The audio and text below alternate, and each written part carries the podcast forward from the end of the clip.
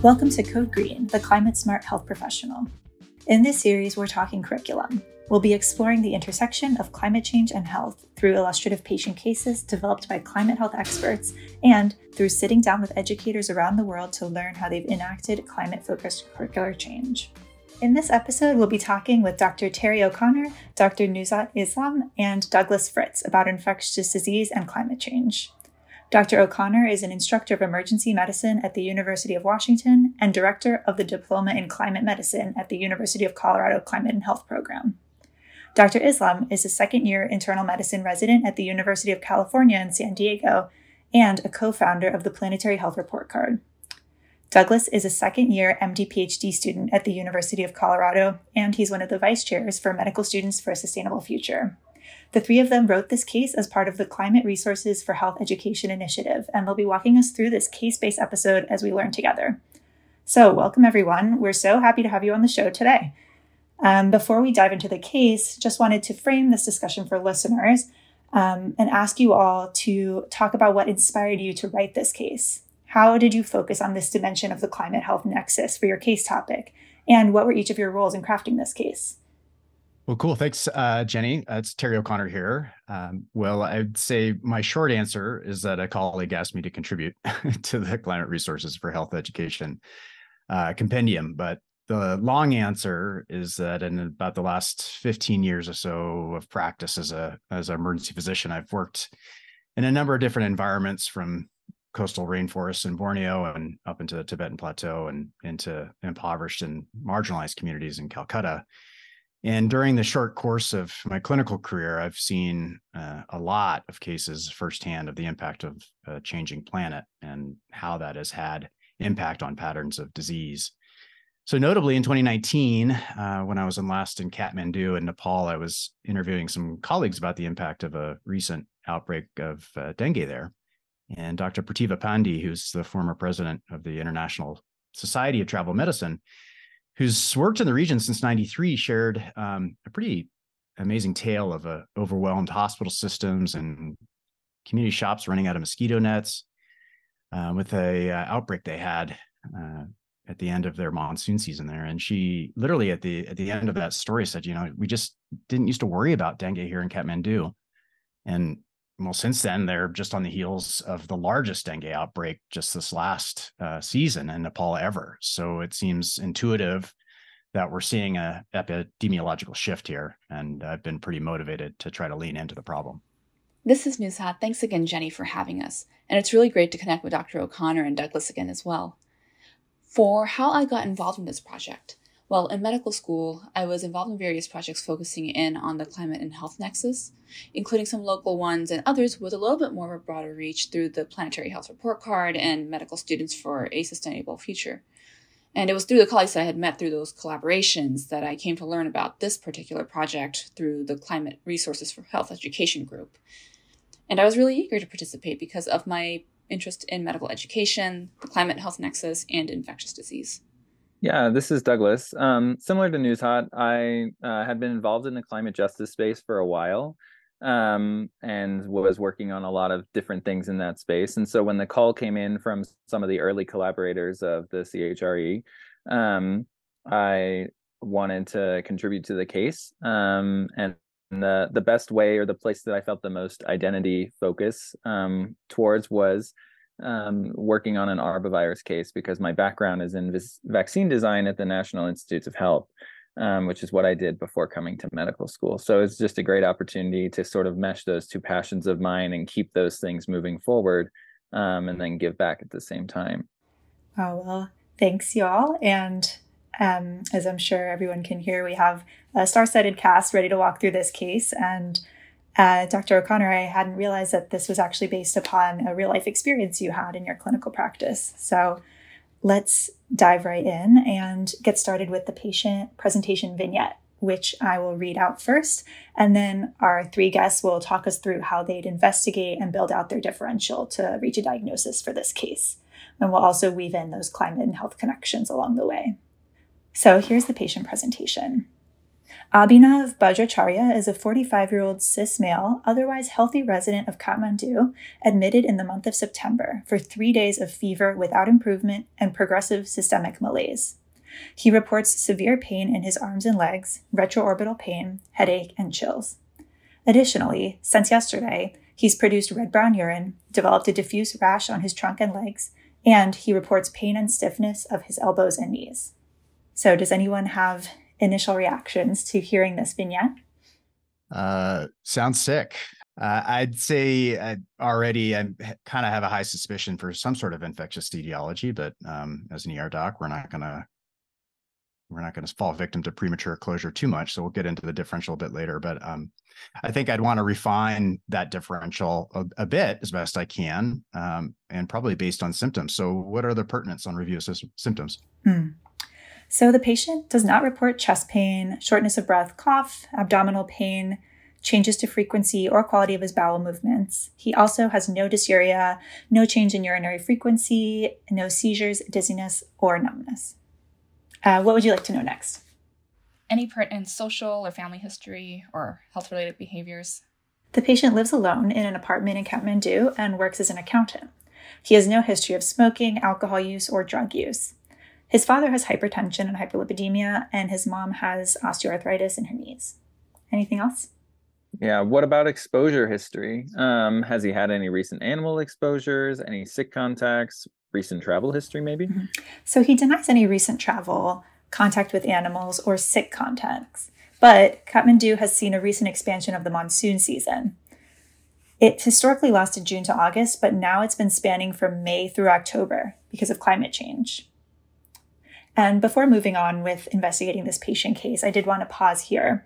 This detail about the changing monsoon season is an interesting piece of information that the three of our guests included in their patient vignette in the case. What made you include it here at this part of the case? And generally, as physicians, when would you want to dig deeper and consider things like natural disasters and weather patterns when you're building out the patient differential? Yeah, thanks, Jenny. Terry here again. I think what we were trying to get at here is kind of the concept of what recent changes in the environment, our living environment, may have augmented conditions for perhaps proliferation or spread of, I think in this case, an infectious disease agent, most suspiciously, or maybe increasing the relative vector populations that could spread certain diseases. So I think, for example, recent flooding events can overwhelm community septic systems and could lead to an increase of infectious agents that spread by fecal oral transmission, right? Like cholera, which is a really common one. But those same flooding events can augment growth of certain pathogens, whether it be moist soil or fungal or protozoal pathogens or pools of stagnant water for mosquito populations. But I also think you need to think about changing seasons, which you mentioned just earlier there. And with climate change, warmer weather is coming earlier, right? And climactic patterns like the monsoon are coming earlier. But also warmer weather might be creeping up into higher communities, higher elevations that aren't accustomed to those temperatures and that were previously inhospitable to certain vectors like mosquitoes. So, bottom line, you may need to broaden your differential based not on what the climate traditionally has been, but what we have now. And to Dr. Pandey's point I mentioned before, we may need to worry about other things based on that new climate. Got it. Thanks for going over that. So big picture sounds like red flags that might be raised for infectious disease are recent flooding that could lead to standing water or just general changes in temperature patterns and distributions that could lead to increased risk of infections. So now getting back to the case, we have here a man who has prolonged fever along with a suite of other symptoms. What's on the differential at this point? I think I agree with Dr. O'Connor's initial impressions, and that highest on the differential is some form of an infectious etiology for his presentation. And so thinking broadly about the agents that he mentioned previously and pathogens that are also like endemic to the area.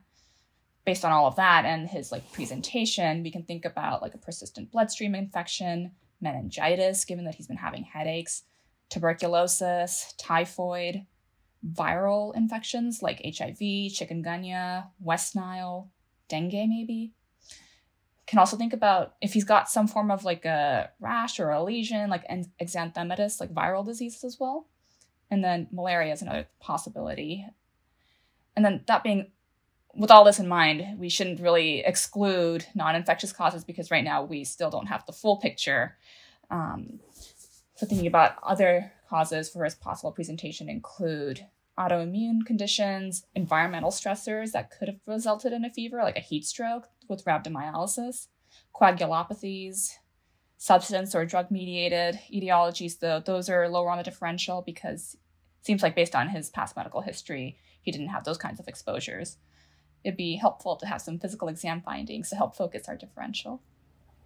All right, so I can go ahead and read out those physical exam findings. For his vitals, he does have a fever, temperature of 102.4, blood pressure 100/60, a pulse at 105 BPM, and respiratory rate 30. On general appearance, he's conscious but lethargic. Head and neck exam reveals taut lips, low skin turgor, dry periorbital mucosa, and sunken eyes, along with the dried blood visible on gums and teeth. His cardiology exam reveals regular rate and rhythm, although he does have thready pulses. His pulmonary exam is unremarkable other than increased work of breathing, and his abdominal exam is also unremarkable. On his skin, he does have diffuse non-blanching petechiae scattered across the trunk and across his bilateral lower extremities. There's also palpable purpura on his bilateral lower extremities. And finally, he has no peripheral edema. How does this change your differential? To summarize, we have petechiae and purpura in a febrile patient with red-brown urine. Yeah, so building on Dr. Islam's thoughts, I think now we have an infectious sort of etiology being presented to us, but now we have these skin findings, as you pointed out, that I think are more concerning for either a DIC sort of picture or a TTP sort of picture. So whether it's disseminated intervascular coagulation, thrombotic, thrombocinic, or thrombocytopenic purpura, or some infectious cause that triggers a sort of these sort of hemorrhagic findings, such as malaria. There are viral hemorrhagic fevers that we sort of mentioned previously. Dengue, Bunya virus can do it, Lassa can do it, Marburg and Ebola, of course, are the sort of like pathognomonic pathogens for this. But also there's a severe bacterial infections and sepsis and meningitis can also trigger these sort of findings that I think we would want to be concerned about. At this point, we don't necessarily have the labs to suss out where this picture is taking us. So I think it would be better to narrow this down with some more testing. Makes a lot of sense. Specifically, what kind of testing would you order to narrow down the differential further in this case, particularly targeting those conditions that you already mentioned above and that you think has the highest pretest probability in this case? Yeah, Terry again here. Well, following up on some good thoughts from Douglas there. I think, well, one, you've got to be conscientious about what sort of resources you have available.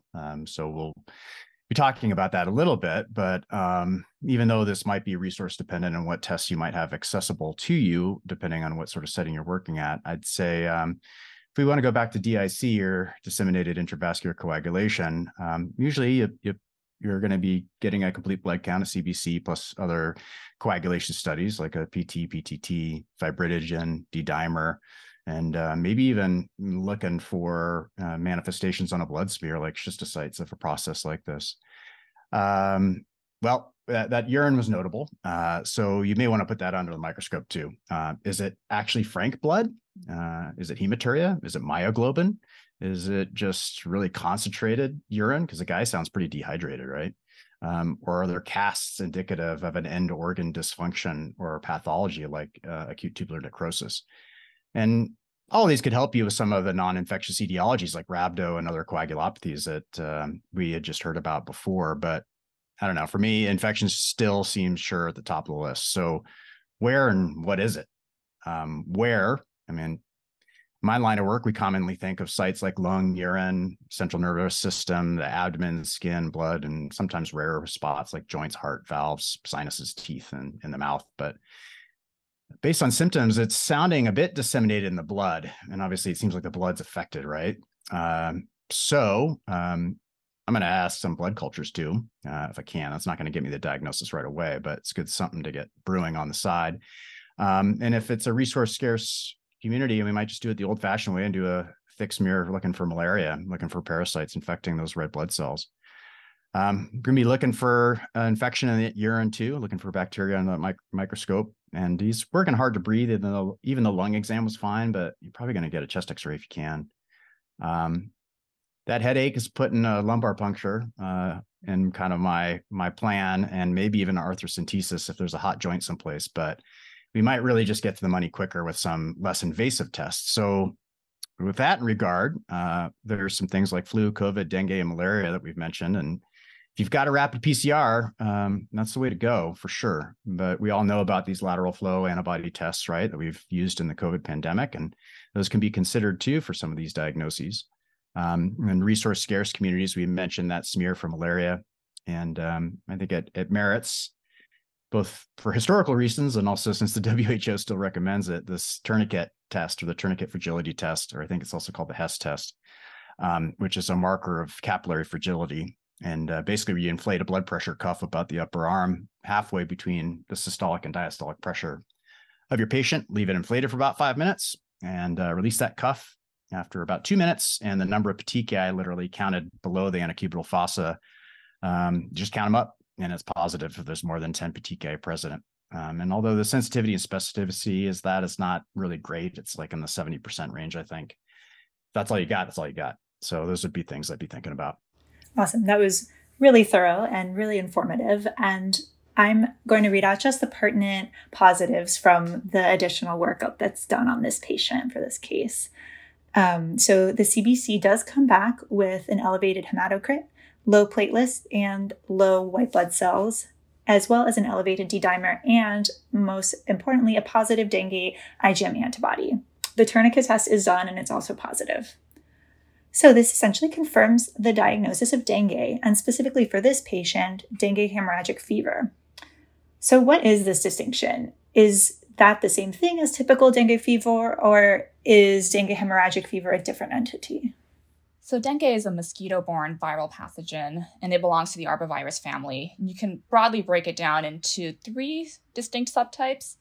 Your uncomplicated dengue fever is typically characterized by fever, headaches, myalgias, some joint pains, and that's why sometimes it's called breakbone fever. A small subset of the patients who develop dengue can have a much more serious manifestation, and that's known as dengue hemorrhagic fever. We'll shorten that to DHF. In this, the patients can present with sort of the fever that we saw before, but also hematologic manifestations, which is why we did the tourniquet test, and this is frequently positive in patients with DHF. You can also see the thrombocytopenia as well, and as a result of all of this, can develop into internal bleeding.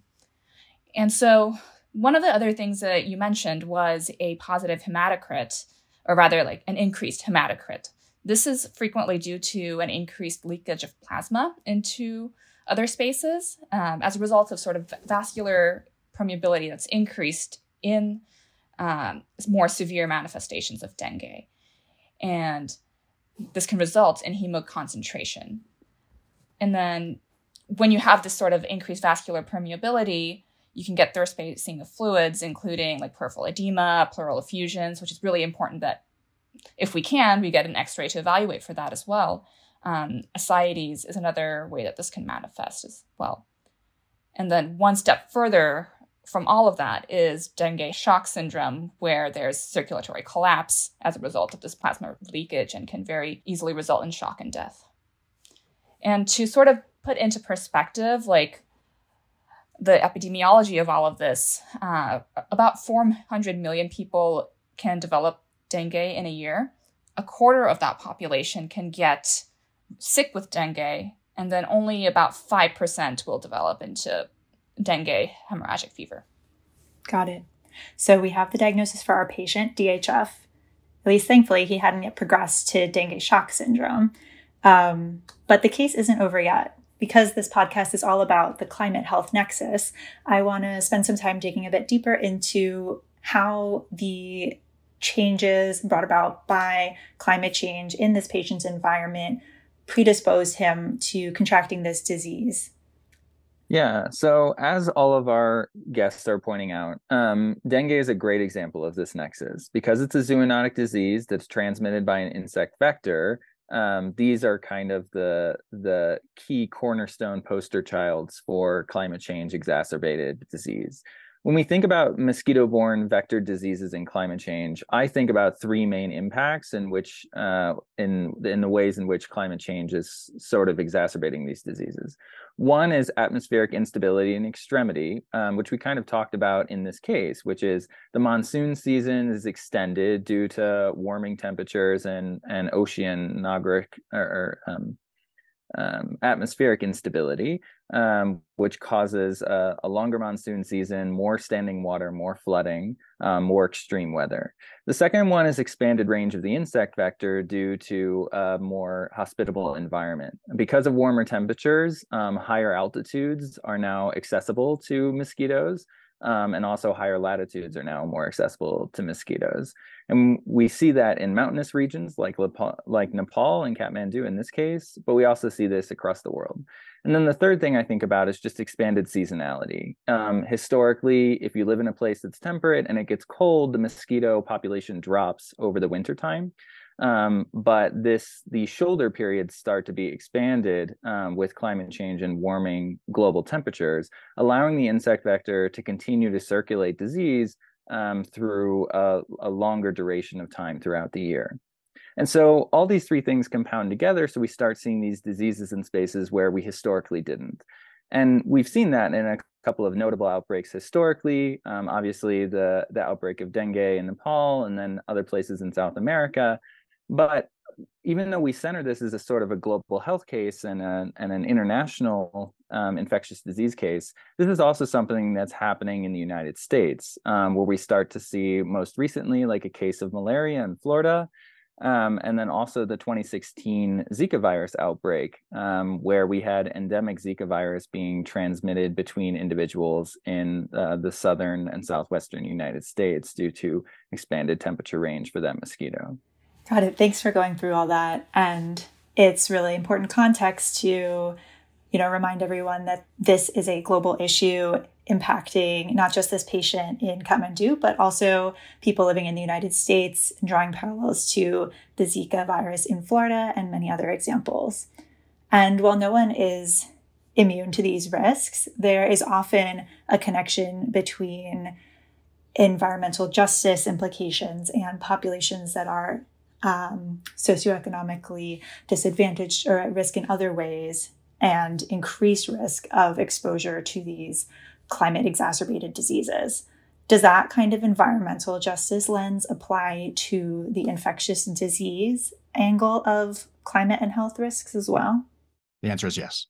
So it immediately harkens me back and makes me think of Dr. Jonathan Patz, his paper back in 2007, which was a pretty seminal piece in this argument, and that those who are least responsible, those with the fewest resources and therefore also consume the least because of that, are unfortunately most likely to suffer from the adverse effects of climate change. But, as I said before, it didn't really do the most to cause that. So the economic engine of the global north is really largely driven the greenhouse gas emissions that have led to human-induced climate change. But most of the burden, as we've here in this case, dengue and other tropical infectious diseases, in the global south. Well, for now, as we've heard with some recent cases that are spreading into the global north.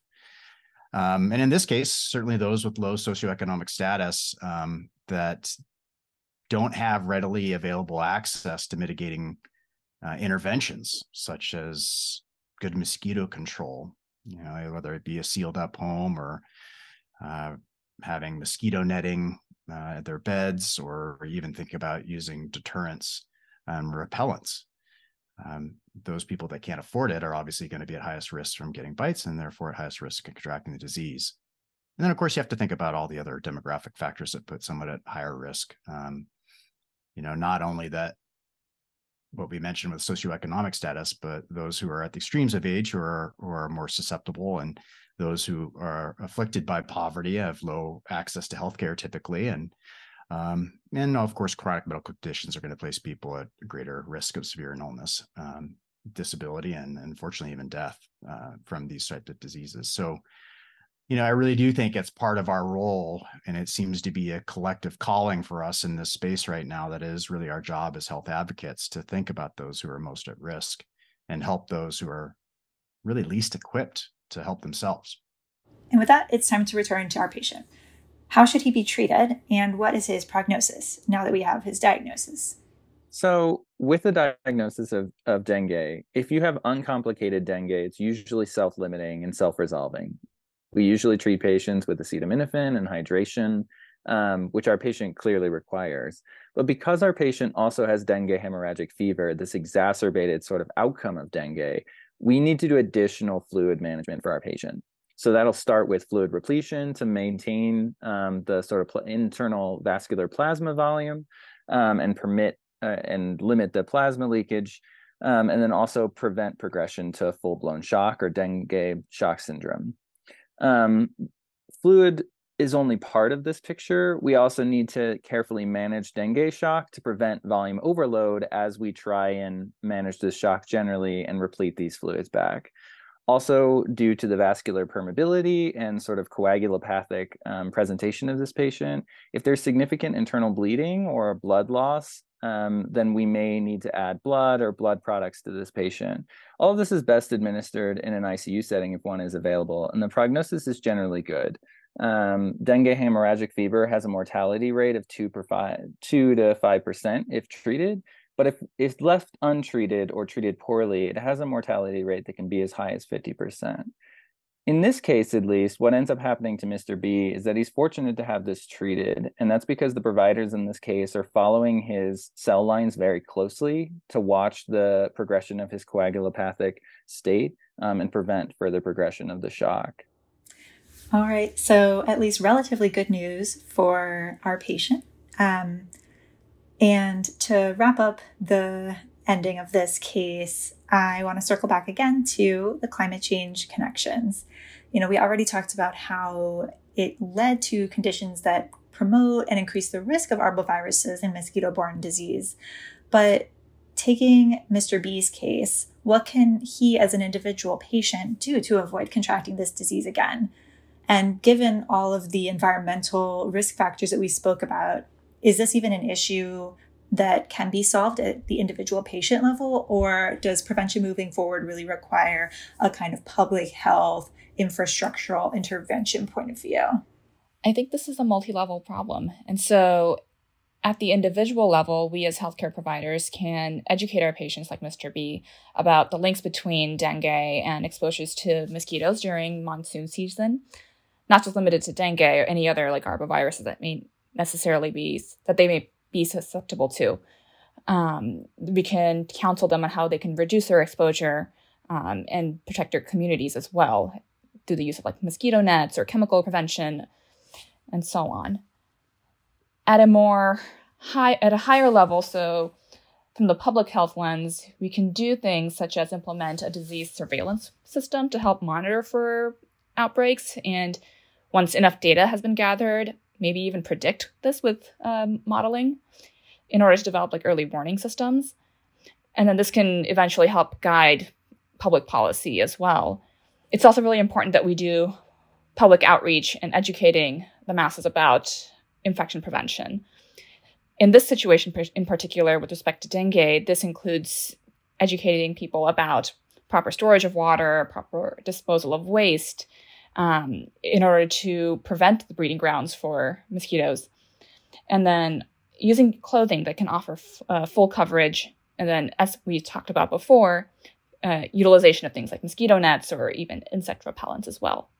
Got it. So it takes a multi-pronged solution for such a complex issue. And that seems pretty similar to most situations in medicine, especially when we're talking about diseases that are so wrapped up in this climate change and health nexus.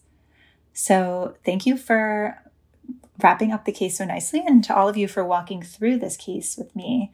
To end the podcast, I'll turn it over to each of you to say if you have one distilled lesson or takeaway for listeners from today's episode, what would it be? So I can start off. Our world is changing, and it's changing in ways that are like pretty unpredictable at this point in time. And some things we can teach ourselves about. And it's really important that we are able to guide our patients through these sort of unexpected changes. And so with all the efforts that we've been trying to do with this project and with some of the other projects that the Climate Resources for Health Education has been implementing, it's really important that we focus our efforts and prepare our patients well for what is to come. Yeah. So for me as a medical student, seeing this sort of this case really rely on a lot of basic approaches to medical care, even though it's an international, like, complex case, maybe one that we learn about only briefly in medical school. It ultimately comes down to the fundamentals of managing shock from a clinical perspective. But also, since this case is an international case, I think it's important as a medical student to realize that being trained on these sort of infectious diseases that we don't necessarily see in our backyards right now is something that's going to benefit us in the future as these diseases become more prevalent in our spaces and in our practices. And of course, the big takeaway for me is just to wear your mosquito repellent. Well, you guys set me up pretty well. I would say the craft and the art of medicine, right, is what you've seen over the course of your career and what you recognize. So if you're a clinician and you're meant to be a diagnostician, as a result of that, so much of what we do is reliant on that pattern recognition. But this gets a lot harder when the environment around us is changing quicker than we're used to. And so you've got to keep your mind open to the possibilities. In other words, you've got to keep your differential a bit broad. As we've heard, malaria is back in Florida and in Texas. So someday dengue too. We might be headed into uncharted waters, but rest assured your practice, and with your practice, you're going to continue to remember how to swim. So I'm just thankful for everybody's engagement and interest in this space. All right. That's an inspirational note to end on. So thank you all so much for joining me on this episode of Code Green and for writing this great case. Thanks for having us. Thanks so much. Thank you so much for tuning in to this episode of Code Green, the Climate Smart Health Professional. Thank you again to Douglas and Doctors Islam and O'Connor for talking with us about mosquito-borne infectious disease and climate change. If you want to learn more about ways that climate change and health intersect and find out more about ways that you can get involved, check out Medical Students for a Sustainable Future and the Global Consortium on Climate and Health Education. If you'd like to find this case to integrate at your own institution, check it out on the Climate Resources for Health Education website, which is climatehealthed.org. This podcast is hosted by Jenny Silva and produced by Natasha Sood. This episode was sound edited by Liana Hickes. This podcast series could not have been possible without support from Medical Students for a Sustainable Future and the Climate Clinic podcast at the Global Consortium on Climate and Health Education. We want to acknowledge the Indigenous lands that we're recording from. I'm recording from Philadelphia, Pennsylvania, which sits on the traditional homelands of the Lenape people. And lastly, we want to hear from you. Just send us an email at codegreenclimatepod@gmail.com or DM us on social media. Our Instagram is codegreenclimatepod, and our Twitter is codegreenpod. Finally, please don't forget to subscribe, rate, and review this show. Thank you again for tuning into Code Green, the Climate Smart Health Professional. We'll see you next time.